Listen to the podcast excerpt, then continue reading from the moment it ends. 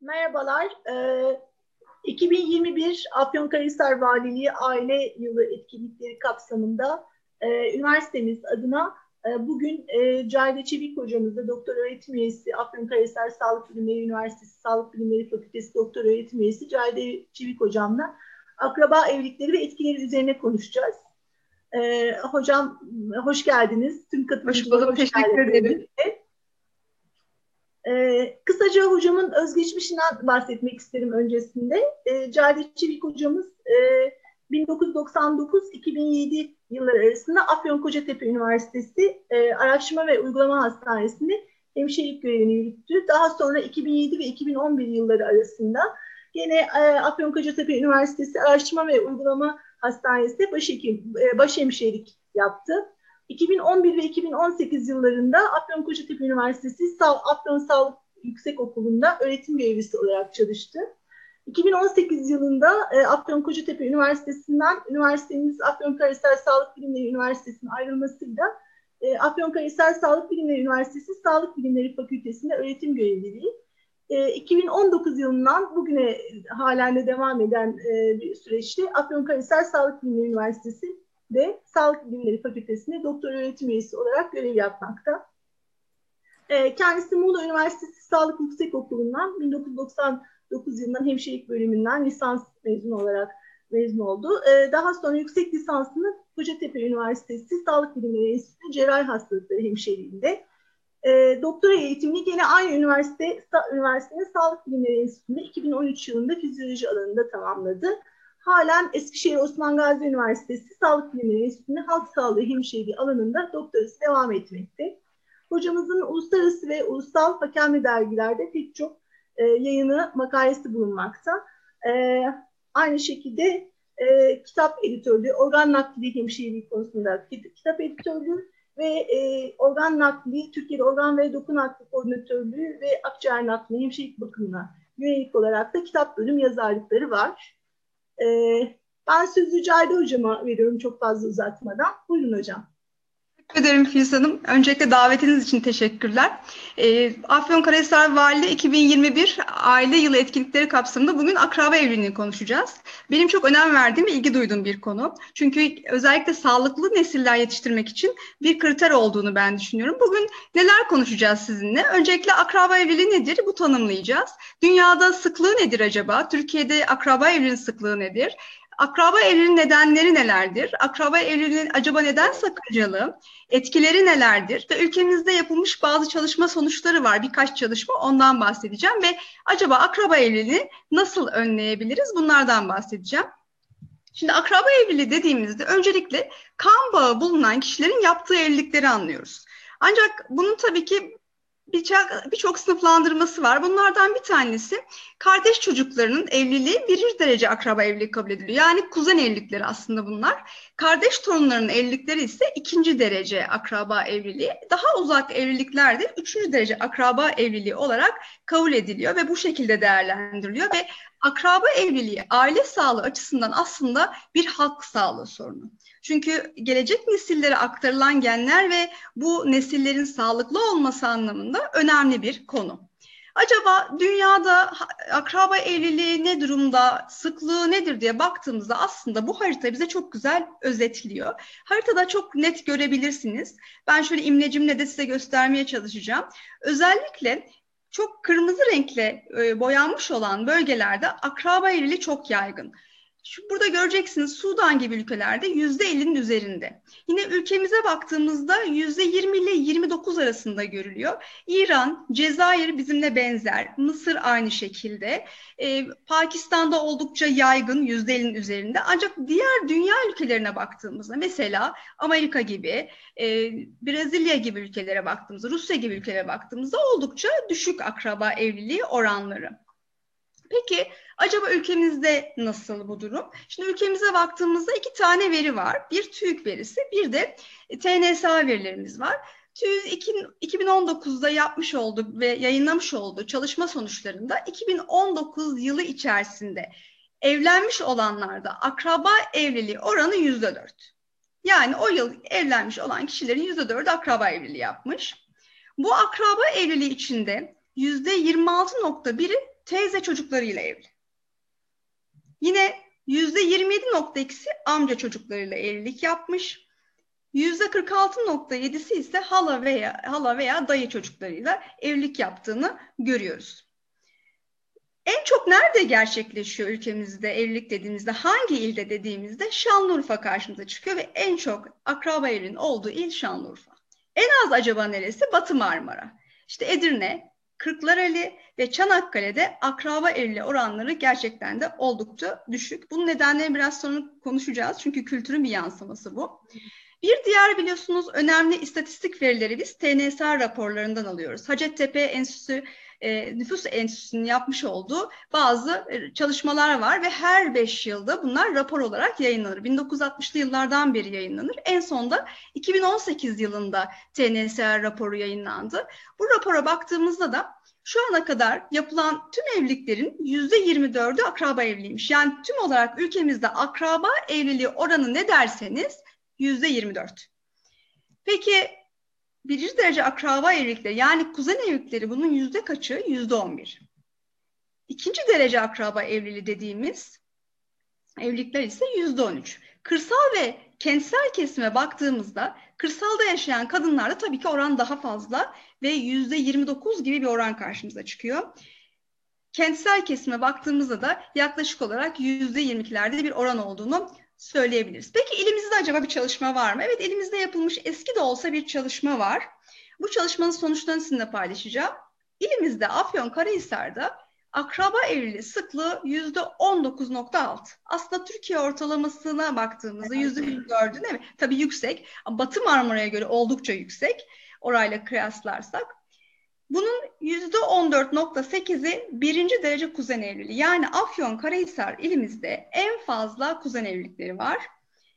Hangi ilçeler bu anlamda daha sık dersek Evciler e, ilçesi ve İsçehisar ilçesinde daha fazla olduğunu görüyoruz. Ancak Başmakçı ilçesinde en düşük. Bu çalışmanın sonuçlarına göre. Peki gördüğümüz gibi ilimizde de yüksek, ülkemizde de ev, akraba evlilik. Hocam e, aslında araya girmek istiyorum. Şey Tabii yani e, ilçe e, olarak Eskişehir çok daha yakın olmasına rağmen il merkezine e, bu kırsal kesim e, hani ya da kentsel yaşama göre e, buna rağmen Eskişehir'de daha yüksek gözüküyor. Evet. Mi? Evet daha yüksek. Ee, sanırım bu işte oradaki kültürün bir yansıması. E, tabii Başmakçı'ya baktığınızda biraz daha Ege'ye doğru Başmakçı ilçesi. Evet. Sanırım o da o kültürün bir yansıması. Aynen. Evet, evet. Yani bu kadar yaygın acaba neden bu akraba evliliği yapılıyor dediğimizde karşımıza birçok neden çıkıyor. Ben biraz özetlemeye çalıştım burada size. Özellikle aileye yabancı birisinin girmesini istenmemesi gibi bir durum karşımıza çıkıyor nedenler arasında. Diğer bir neden en çok bence bu neden etkili mal varlığı ve toprak bütünlüğü miras paylaşmamak, mal varlığı bozulmasın, toprak bütünlüğü bozulmasın gibi istekler. Bunun dışında gelenek dediğimiz kültürün önemli bir parçası var biliyorsunuz ve kültürün bir parçası olması nedeniyle değiştirmek çok zor. Değişebilir mi kültür? Evet ama nasıl? Eğitimle ama zor değişir. Gelenekte bunlardan bir tanesi. Yani aslında yıllardır atalarımızdan öğrendiğimiz davranışlar bunlar ve değişmesi çok zor. Her gelenek için mi? Hayır. Burada birkaç örnek vermek istiyorum. Çünkü bazı geleneklerde biz akraba evliliğinin yasak olduğunu görüyoruz. Yazılı bir kural değil bu ama atalardan gelen bir kural haline gelmiş ve yasaklanmış. Mesela Kafkas kökenli ailelerde bu yasak. Yedi nesil içerisinde bir evlilik yapamazsınız. Eğer bir evlilik yapmaya kalkan varsa bu gerçekten tepki alır ve dışlanır. Sadece Kafkas kökenli mi? Hayır. Göçmenler de yine aynı şekilde. Ee, yani bu ne demek? Aslında kültür olarak yasaklanan kültürlerde var ve yapmayan kültürlerde bu evliliği yapmayan, gerçekleştirmeyen kültürlerde var. Diğer nedenler nelerdir dediğimizde işte rahat iletişim ve güven duygusu. Ne anlıyoruz biz bu rahat iletişimden? Şunu anlıyoruz. Özellikle kadın dediğimizde biliyorsunuz ki kültürümüzde kadın evlendikten sonra artık eşinin ailesiyle birliktedir ve kendi ailesi biraz daha uzaktır. İşte rahat iletişim dediğimiz kavram kaynaklar bu şekilde açıklıyor. Eğer kendi akrabasından biriyle evlendirilirse daha rahat bir iletişim sağlayabilir. Yani el gibi olmaz, kolay gelip gider, biz kızımızı görürüz gibi fikirler var burada aslında. Özetlenen bu. Bunun dışında tabii ki etnik köken ve inanış da buna çok etkiliyor. İnanış ve etnik köken dediğimizde kendisinin dışındaki bir etnik kökenle evlenmek istememe, aynı şekilde aynı etnik kökenle devam etme isteği gibi bir takım nedenler aslında akraba evliliğine de neden oluyor. Başka yine geçimin daha iyi olacağı düşüncesi. Yani diyor ki akrabamla evlenirsem benim geçimim daha iyi olur. Geçim derken buradan anlaşmayı aslında e, söylemeye çalışıyoruz. Yani iki yaş arasındaki olan anlaşmadan bahsediyoruz.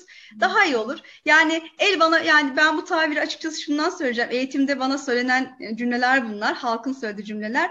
El iyi bakmaz ama kendi insanımız iyi bakar düşüncesi burada aslında geçimliği olması kavramı. Böyle bir düşünceye sahip. Tabii ki e, bu zor. Neden zor? Çok kemikleşmiş. İki tane eğitime katılmıştım. Ondan bir şey söylemek isterim burada. O da şu.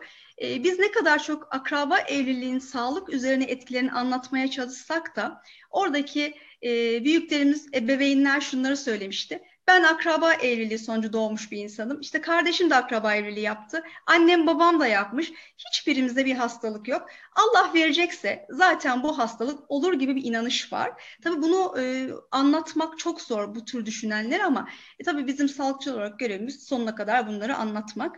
Ama bu düşünceleri gerçekten değiştirmek oldukça zor. Peki Dedik akraba evliliği sakıncalı. Acaba neden sakıncalı akraba evliliği? Bu nedir? Bu gen dediğimiz olay nedir? Kısaca burada ben basitçe anlatmak istiyorum. Şimdi bir insan aslında 50 ile 100 arasında hasarlı ve resesif gen taşıyor. Yani resesif demek ne demek? Çekinik. Yani normalde sizde hastalık yapma şansı yok tek başına. E bu hasarlı genler ne oluyor? Birleşmesi lazım. Ortak ataya sahip insanların bu genleri çok benzer.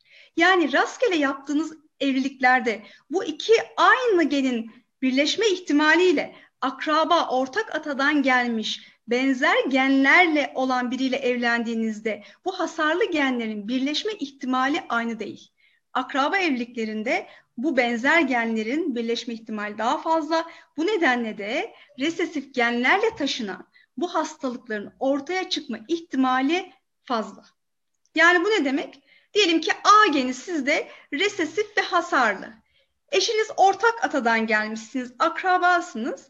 Aynı şekilde eşinizde de A geni hasarlıysa sizin çocuklarınızın yüzde 25 dörtte bir ihtimalle hasta olma ihtimali var. Bir tanesi sağlam olabilir, iki tanesi de taşıyıcı olabilir. Yani risk bu evliliklerde çok daha fazla basitçe bu şekilde genetik e, altyapısını anlatabiliriz.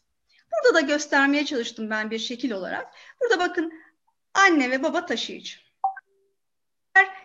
Bundan bir kişi diyelim ki ortak atadan geliyor ve benzer genleri var. Ama rastgele olarak bir evlilik yapmış olsalardı ve anne taşıyıcı olmasaydı, anne sağlam olsaydı burada hasta çocuk ortaya çıkma ihtimali yoktu. En kötü ihtimalle taşıyıcı olabilirdi. Ama buraya baktığımız zaman iki tarafta taşıyıcı olduğu için bakın bir tane çocuğun hasta olma ihtimali var. Diğer iki çocuğun taşıyıcı bir tanesinde sağlam olma ihtimali var. İşte biz bu nedenle akraba evliliklerin e, sıkıntılı olduğunu bahsetmeye çalışıyoruz. Ve normal rastgele yapılan evliliklerle kıyasladığımızda iki kat daha fazla bir oran var. Ne demek bu iki kat daha fazla? Örneğin Yüzde birse bir hastalığın görülme ihtimali akraba evliliğine direkt 2 ile çarpın yüzde iki, yüzde üçe çıkıyor. Yani iki kat daha fazla görülme ihtimali var. Peki akraba evliliği evet sakıncaları var. Neler ortaya çıkabilir? Yani hangi hastalıklar akraba evliliğiyle ilişki kurulmuş? Burada ben birkaç hastalıktan bahsetmek istiyorum. Özellikle ilk bahsetmek istediğim talasemi. Yani Akdeniz anemisi. Akdeniz anemisi genetik olarak resesif e, geçiş gösteren bir hastalık ve dolayısıyla da akraba evliliklerinde görülme ihtimali daha fazla. Biliyoruz ki bu çocuklar ömür boyu kansızlık problemi yaşıyor ve ciddi bir takım kan ve sürekli kan değişimine giden problemler yaşıyor. Ve ülkemize baktığımızda da talasemi oranı özellikle Akdeniz bölgesinde fazla. Mesela Adana ile Antalya arasında bir oran versek %13'lere çıktığını görüyoruz Adana ve Antalya'da. Ve şu an ülkemizde evlenmeden önce 81 ilde evlilik öncesi kan testi yapılması zorunlu. Eskiden 40 il falan vardı. Şu an hepsi dahil oldu ve 81 ilde. Diğer bir hastalık ise kistik fibrozis. Bu da özellikle akciğer ve sindirim sistemi tutan bir hastalık, salgı bezlerini tutan bir hastalık. Maalesef bu hastalıkta mukus dediğimiz o vücuttaki sistemlerin yapmış olduğu salgılar kalınlaşıyor, tıkayıcı bir hal alıyor ve özellikle yeni doğanda karşımıza çıktığı için söylüyorum. Solunum yolunu tıkayarak bir takım solunum problemleriyle kendini gösteriyor. Bunun için bir şey var mı ülkemizde? Evet var. Bunun için topuk kanından tarama yapıyoruz. İlk 7 gün içinde topuk kanından kan alıyoruz ve bu çocukları tespit ederek erken tedavi etme şansını buluyoruz. Bunun taraması var. Diğer biliyorsunuz basına çok yansıyor son günlerde. SMA dediğimiz spinal musküler atrofi. Bu da bir kas hastalığı. Aslında kökeni e, merkezi sinir sistemi, periferik sinir sistemi ile kas arasındaki iletişim bozan bir takım problemler sonrası ortaya çıkıyor. Ne oluyor? Çocukta kas kaybı var. Kas kaybı nedeniyle yürümesini, başını tutmasını, daha sonra solunum kaslarını etkileyerek nefes almasını etkileyen ve bu daha sonra da ölüme götüren bir hastalık. Bu da akraba evliliklerinde görülme ihtimali e, fazla diğer rastgele yapılan evliliklere göre. Bir diğer hastalığımız ise fenilketonuri. Fenilketonuri dediğimiz hastalıkta aslında erken tanıma ihtimalimiz şu an ülkede çok var. Çünkü aynı şekilde ilk 7 günde aldığımız topuk kanından tarama yapıyoruz ve bu çocukları erken saptayarak buna bağlı zeka gerilini önlemiş oluyoruz. Çünkü bu çocuklar bir diyetle tedavi edilebiliyor ya da kontrol altına alınabiliyor. Diyette bazı e, felinalin dediğimiz madde içeren gıdalar var. Bunları e, almasını engelleyerek ne yapıyoruz? Fenilketonuriye bağlı oluşabilecek problemleri önlemeye çalışıyoruz. Bunun dışında acaba başka problemlere neden olabilir mi? Evet. E, görüyoruz ki ölü doğum, düşük, zihinsel engellik, doğuştan körlük, sağır ve dilsizlik, iç organ bozuklukları, iskelet sistemi bozuklukları, psikolojik bozuklukların da akraba evliliğiyle ilişkisi kurulmuş durumda ve bu ihtimalin daha çok artacağı söyleniyor. Mesela en çok gördüğümüz bir dönem bizim hastanemizde de oldukça fazla ameliyatın yapıldığı sindaktili dediğimiz, polidaktili dediğimiz, polidaktili altı parmak, sindaktili bir yapışık parmak gibi veya diğer kas iskelet sistemi bozukluklarını görebiliyoruz. Bir diğer problem e, bazı araştırmalar ilişki kurmuş akraba evliliğiyle bazıları da çok ilişkisini kurmadığı bir problem aslında bu. Yarık damak ve yarık dudak ikisi birlikte de olabiliyor veya tek tek de olabiliyor. Şekilde gördüğünüz gibi resimde gördüğünüz gibi e, bebek bu şekilde doğuyor. Damak ve dudağı yarık şekilde doğuyor. Tabii ki emmesi güç, beslenmesi güç bir operasyon hatta birkaç operasyon geçirmesi gerekiyor. Bazı çalışmalarda akraba evliliği ile bu bozukluğu arası, bozukluk arasında ilişki kuruyor. İşte gördüğünüz gibi e, nadir görülen hastalıkların görülme ihtimali aslında biz ne yapıyoruz? Akraba evliliği yaparak arttırıyoruz. Peki ülkemizde yapılan bazı çalışma sonuçları var. Özellikle üç tane çalışmayı ben buraya aldım. Burada da özürlülük oranlarını görelim istediğim için aldım. Mesela Adana'da yapılmış bir çalışma var burada. E, Adana'daki çalışmada akraba olanlarda özürlülük oranları yüzde 44.5 bulunmuş. Bakın oldukça ciddi bir rakam. Peki akraba olmayanlarda bu hastalıklar görülmemiş mi? Görülmüş ama yüzde 17.8. Fark ediliyor burada. Arada bayağı bir ciddi bir oran var. Aslında buradan şunu da söyleyebiliriz. Bu hastalıklar akraba evliliği olmayanlarda görülmüyor mu? Tabii ki görülüyor. Ama oranları az. Peki Adana'da yapılan bu çalışmada acaba akraba evliliği sıklığı ne bulunmuş? Yüzde 20.6. Bakın illere göre çok değişiyor oran. Peki Akçakale'de yapılmış, Urfa'da yapılmış bir çalışma. Zihinsel engelli oranı %36.9. Çok ciddi bir rakam. Sağır ve dilsizlik oranı 15.8. Kemik patolojisi oranı %10.5. Doğuştan körlük oranı 10.5.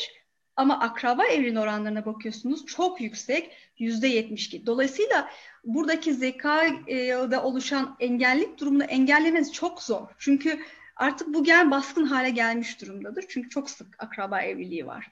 Düzce'de yapılan başka bir çalışma var. Orada da %10.7'si akraba evliliği dünyaya gelen çocukların genetik hastalığa sahip olduğu fark edilmiş. E, ve burada baktığımızda akraba evliliği oranı %31.8. Bakın biri Marmara'dan, biri Güneydoğu'dan, biri de aslında yine aynı Adana'dan bir örnek. Baktığımızda farklı farklı oranlar var. Yani bu oranlar her yerde farklı, her ilde farklı, her bölgede farklı ama en çok yapılan akraba evliliğinin olduğu Güneydoğu Anadolu bölgemiz. Yani orada eğitimlerin olması çok daha önem e, kazanıyor. Peki akraba evliliğini nasıl azaltabiliriz? Akraba evini azaltmanın öncelikle yolu eğitim. Biraz önce söylemiştim. Kültür çok zor değişir. Ama değişebilir mi? Değişebilir. Ne ile? Eğitimle. Eğitim dediğimizde bu eğitim öncelikle bence küçük yaşlardan itibaren başlaması gerekiyor. Neden derseniz çünkü çocukluk çağında daha e, bir kuzeniyle evlenmenin sakıncaları, evlenmemesi gerektiğini özümsemesi gerekiyor. Bildiğim kadarıyla 8. sınıf fen bilgisi dersinde bir müfredat içinde bu konu var. Çocuklara bunlar anlatılıyor. Ancak etkili anlatılması gerekiyor. Çocuklara anlatmak yeterli mi? Hayır. Çünkü kırsal kesimde çocukların evliliğine karar verenler ebeveynler. O yüzden bu ebeveynlere yönelik eğitim programları çok önemli. İşte nasıl olacak bu eğitim programları? Burada da birinci basamak yani hak sağlığı alanında çalışan arkadaşlarımıza büyük görevler düşüyor. Ne yapmaları gerekiyor bu arkadaşlarımızın?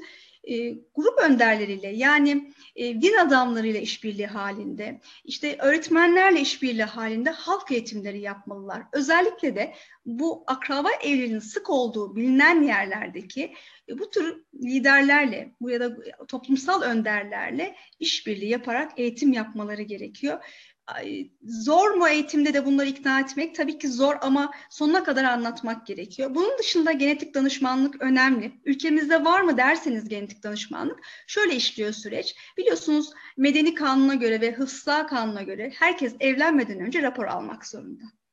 Burada ülkemizde işleyiş öncelikle aile hekimine gidiyorlar. Aile hekiminde kan veriliyor. Kan ne bakılıyor kanda? E, cinsel yola bulaşan hastalıklar için bazı tetkikler yapılıyor ve talasem için zorunlu tetkikler yapılıyor.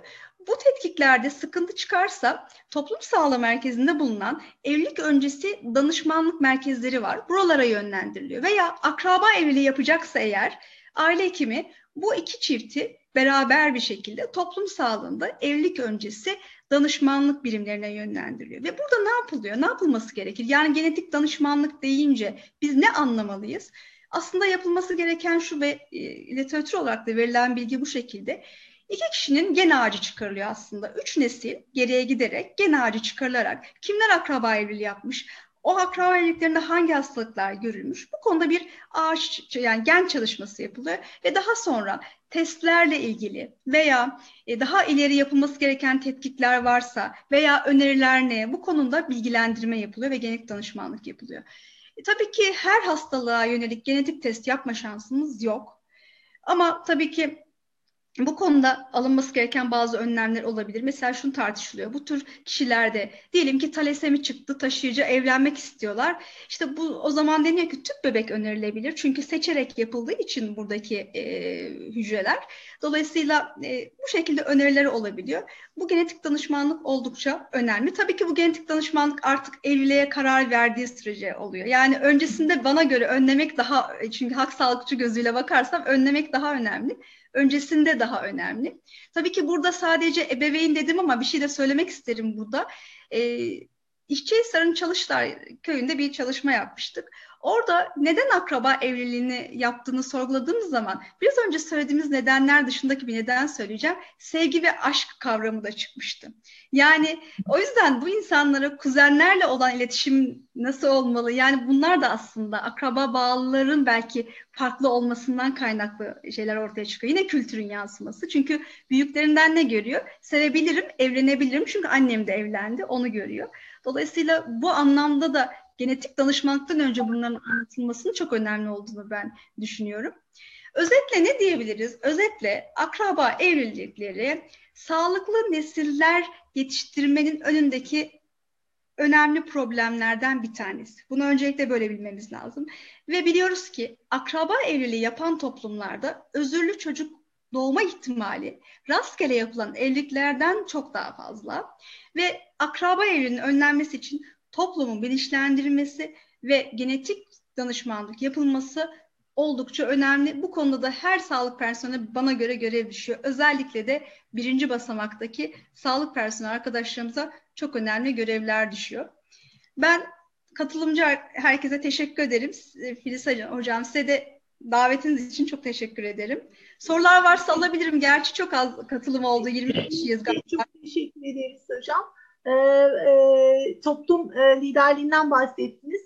E, ben de e, gene Afyonkarahisar Valiliğin e, e, Kadın Kültür Evleri projesine de destek e, verdiğimiz için hep birlikte e, üniversitemiz adına sizi akraba evlilikleri konusunda bilgilendirmek için yeniden e, aramızda e, ilçelerdeki kadın kültür evlerinde görmek istiyoruz. Her Birkaç, zaman. E, birkaç sorusu var öğrencilerimizin. E, tamam. Ben göremiyorum soruları buradan ama. E, e, Ceylan e, Sarıtaş öğrencimiz, hemşirelik e, kulüp başkanımız. E, e, hocam evlilik öncesi bu tür konularda danışmanlık veriliyor mu diye sormuş. E, ya da TSM'lerde e, bir diğer öğrencimiz de TSM'lerde gelen çiftlere bu tip bir bilgilendirme yapıldığında bundan bahsetmiş halk sağlığı stajlarında. Evet. Bu konuda e, bilgi verirseniz hocam. Şimdi e, Ceylan'a şunu söyleyeyim. Evet aile biraz önce bahsetmiştim. Aile hekimleri bu tür evlilikleri yönlendirdiği zaman toplum sağlığı merkezinde bulunan evlilik öncesi danışmanlık birimlerinde e, danışmanlık veriliyor. Bilgiler veriliyor tabii ki. Eğitimde yapılıyor bu kişilere. E, diğer arkadaşımız da cevabını vermiş aslında hak sağlığında gözlemlediğimiz evet. diye. Bu şekilde var danışmanlık. Ülkemizde kuruldu bu aile, aile danışmanlığı kuruldu. Ee, daha önce sunum başını kaçıncı kaçıncı nesilden sonra akraba evliliği sayılmıyor. Kardeş torunların evliliğinde de çok sık e, rastlıyoruz demiş Ceyda Karaman hocamız. Ee, kardeş o, torunları hoca kardeş torunları üçüncü derece akraba evliliklerine uzak akraba evliliğine giriyor ama e, birinci derece kuzen evlilikleri çok yaygın ve yani ne kadar yakın olursa risk o kadar fazla. İkinci derece dediğimiz işte kardeş torunlar aslında ikinci derece pardon kardeş torunlar ikinci derece daha uzak akrabalar üçüncü derece. Ne kadar yakınsak o kadar risk fazla. Evet. Ama kuzen evlilikleri daha fazla. Yani illere göre değişiyor ama Afyon'da kuzen evlilikleri daha fazla yapılan çalışma sonucuna göre. Hmm, evet Kevser Hocam da bu konuda e, şu Sağlık Hizmetleri Yüksek Okulu'ndan sosyal öğrenme yoluyla da diyebiliriz demiş ve e, normalleşiyor demiş. Abisi mesela teyzesinin kızı ile evleniyor. O yüzden kuzen kavramı da değişiyor demiş e, bu aşamada. E, o da böyle bir katkıda bulunmuş. Evet biraz önce bahsettiğim oydu. Öğrenilmiş davranış bu. Biraz önce bahsettiğim oydu. Atalarımızdan öğrendiğimiz dediğim kavram buydu. Maalesef e, normalleşiyor tabii ki. Öğrendiği için ve büyükleri yaptığı için onun için normal bir kabul edilebilir bir davranış olarak karşımıza çıkıyor zaten. Hmm, e, İbrahim Hocam'ın e, farklı etnik kökenlere ve ırklara göre çalışmalar var mı diye bir sorusu var. Akraba evliliklerin olumsuz etkileriyle ilgili diyor. Va, e, şöyle akraba evliliklerinin demeyelim bazı hastalıkların bazı ırklarda fazla görüldüğünü biliyoruz. Onunla ilgili cevap verebiliriz.